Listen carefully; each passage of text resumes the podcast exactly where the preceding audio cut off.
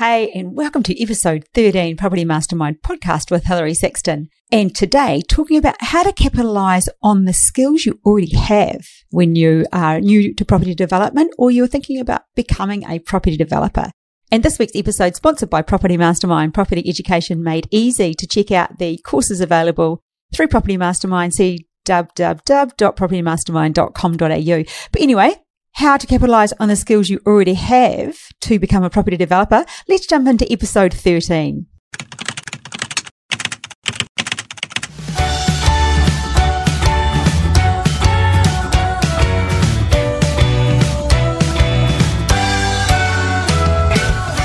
Hey, and welcome to episode thirteen, how to capitalize on the skills you already have. If you are a property developer, if you're wanting to become a property developer, no matter where you are in your development journey and pretty much life journey, this stuff is really useful. So I'm going to be covering all the things that you probably have and don't realize that you've already got that would be really useful and are really useful when it comes to property development. The reason I came up with this topic this week is just probably the state of the nation right now, uh, just due to people, so many people being in lockdown. And I work as a coach, so I work one-on-one with a lot of people. And what I've found is there's definitely something going on with my clients in their headspace. So there's there's a lot more challenges because lockdown's really having an impact on people. So it's really important that I remind people of the positive side of things or different ways of looking at things or new focuses. So hence today, useful for everybody, how to capitalize on the skills you already have. I'm going to like start with one that I find, well, one of the biggest really, decision making. You've got to be a fast decision maker. Was it Napoleon Hill? Make decisions fast and change your mind slowly. So if you are a fast decision maker, you'll find that you progress a lot faster than many people. So have a think about it. Are you a fast decision maker? I work with a couple right now who've just been faced with a challenge with their development, and amazing. We were talking to them on loudspeaker, Bob and myself, on oh, two days ago probably. And they'd made the, a decision, like Bob said, well, really, these are the options that you've got. You've either got to do this or you've got to do this. And really fast, they came back with, we're doing this. Just decisive. So when you are decisive, what that means is you aren't confusing your brain. You've just allowed yourself more thinking space. Remember, we only have a limited amount of thoughts each day. So for them making that choice, it's just eliminated so much. And you can relax. You know, you've just decided on something. Another trait that you might already have is that you might have the ability to connect with people. You might be a natural connector. And if you are, how positive is that when it comes to property development? You might have a great team, or you could have more people to reach out to right now in any environment, but especially in this environment. So think about that. You know, are you great at connecting? And then really capitalize on that skill that you already have. Just imagine if you had decision making and connecting. Woohoo! You're flying through stuff. Uh, another person I'm working with right now, she is an amazing connector. I often talk about her. The reason she's so good, I, well, what happens for her is she gets a lot more opportunities. So when you hear people saying there isn't enough stock, there are, you know, less properties on the market, which, you know, potentially could be the case in some areas, opportunities come to her because people go to her with opportunities. Probably me saying that sounds quite easy. And in the background, she's probably just naturally still connecting with people because that's what she does. That is something that she naturally capitalizes on. It's a tough one to say. And so that makes her property development journey, like right now, and probably always will in the future, just a little bit more advanced than some people. She seems to find opportunities so much faster. The next one is something to capitalize on if you're driven by a why. So if your why is really strong and like really important to you, that will be a great feeling and emotion for you to capitalize on. Because what happens in life, as you know, we all want to do something. We don't always follow through. But if your why is really strong and you really connect with it and that's important to you, that will be a great driver for you to have more commitment. Bob and I were talking earlier just before I came in to record this, and he said, oh, that reminds me. I was just ro- rolling through what I was going to talk about. He said, it reminded me of this guy once. He rang up to be in the mentoring program, and he had like four million cash, and he had a yacht, and he had everything. You know, he had this great lifestyle. And Bob said to him, well, why do you want to get into property development? And he said, well, I don't know. So I've just got like lots of time on my hands. And he sort of was, he was doing it for something to do.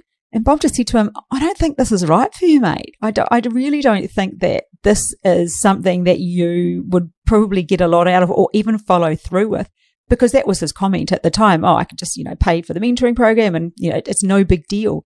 So he, he didn't really have a why, which was, well, his why was really just to kill a bit of time, but it wasn't even a strong why. It was just a casual, that was a flippant sort of throwaway comment. So, you know, for you to have a why, whether that be to improve your family's life or to, to improve community, to give back, to employ people, whatever. Well, I mean, we've gone through many, many, many whys in previous podcasts. But if you to have a why that's really strong and you connect with, that's something you'll be able to capitalize on, and that will draw in more skills, will help with tenacity, which is something I'm going to get to. Another one is detail. How do you go with detail? If you're big on detail, that is a, a massive need when it comes to property development. So if you ha- are someone who likes to, you know, schedule things out and have spreadsheets and, you know, if that's your go-to and, and to remember information and to collate information and to do things properly in the right order, wow, that is one skill that you must capitalize on. That is an absolute must. Definitely working with somebody right now who is fabulous at detail. He sends me the Zoom link for our session. Like, he sends me through everything. It's, it's fabulous. But that's the level of detail that he requires that gives him that feeling of security, that gives him that feeling that he's moving forward, and it also keeps him on track with what he needs to do. Him and I go through, have a chat about where he's at, discover, eliminate the roadblocks, just go through the actual development where he's at. But his detail is absolutely amazing. It's second to none, actually. So I hope he's listening to this, and uh, here's to you, mate. You're blooming good at it. Love it. So they are sort of often traits that we're born with. But now I want you to think about just different skills like nature versus nurture. I'm going to look at some nurture skills that you might have, which potentially could be those that were given to you without you realizing from your parents. So things that they did that now become things that you do, and how they might help you on a property journey. So one of them could be that you work hard. You might be a hard worker. Now, that's useful if you're becoming a property developer. If you're wanting to do both, like stay in the job and do a development just to increase your income, you might need to work a little bit harder initially to get that underway. Or if you are wanting to transition from one to the other, from working to development, you're going to have to work, do that double time hours for a while. And that's just what has to be done. Hey, mothers and, and probably the odd father do it all the time. Go back to work, juggling it all. Uh, so, you know, it's not difficult. It will just be a little bit challenging for a while. But if you were given that by, you know, your parents, if that's something they did and something that's very normal to you, well, that's fabulous. Another skill that you can capitalize on is, are you organized? Organized people make fantastic property developers because you make sure things get done. You do stuff. So are you an organized person? Because that is a skill that moves over. So this is almost like I'm smashing a few myths here on, on the reasons you might give yourself that you aren't doing what you want to do if you are wanting to get into property. So are you organized? And, and you might think, well, how do I be organized in property? Really, it's like, are you organized through the rest of your life? And that makes doing property development easier. And then you just bring those same skills over to property development. Yeah, organized as well could be around having really good systems. You might have systems. Do your systems have systems? If you're a person whose systems have systems, you'll make a great property developer. The next one is tenacity. How tenacious are you? Do you have that dog with a bone tenacity? Like, you know, the owner's shaking the bone and you don't want to let it go.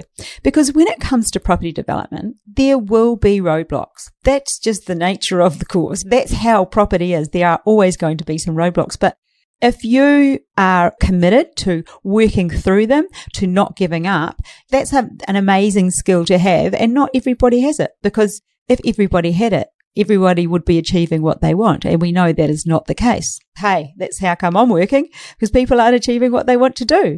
So I help them achieve what they want to do. So are you tenacious? And here's another skill that you may not have thought of, but what about your health?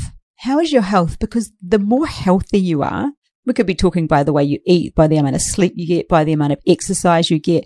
I'm big on health because health gives us energy. So if we have more energy, we're able to achieve more. I mean, you know yourself, even if we bring it back to like a, a short example, have you ever overeaten a meal where you just feel absolutely bloated? The last thing you feel like doing is anything, really. You just feel like lying on the couch and watching Netflix.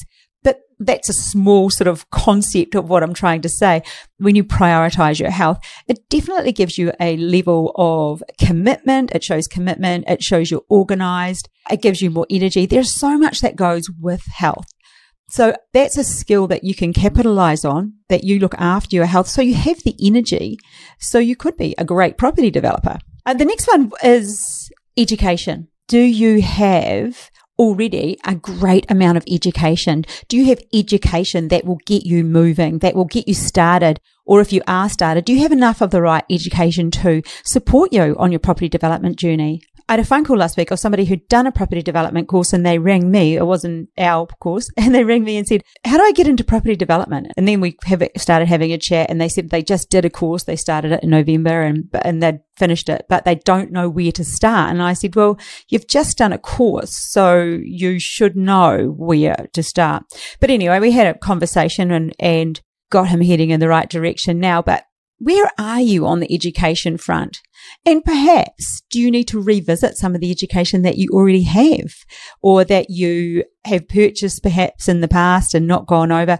Is your knowledge base supporting you on your property development journey right now? You know, no guessing, no hoping, no fingers crossed. Like, do you know, are you making great decisions through having a good level of knowledge? And what about your belief in yourself? Now, that is a skill to develop.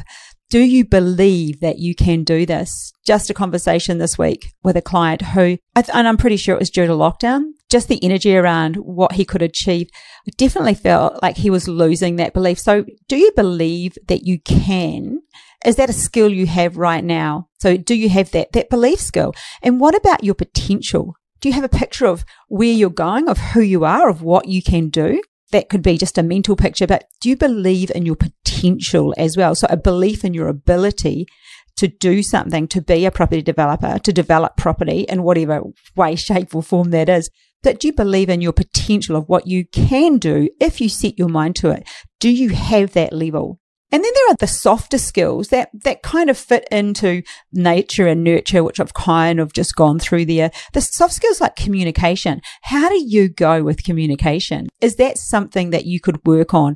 Do you feel confidently have a conversation with somebody and communicate and articulate well what it is that you would like to say? And do they understand what you're saying?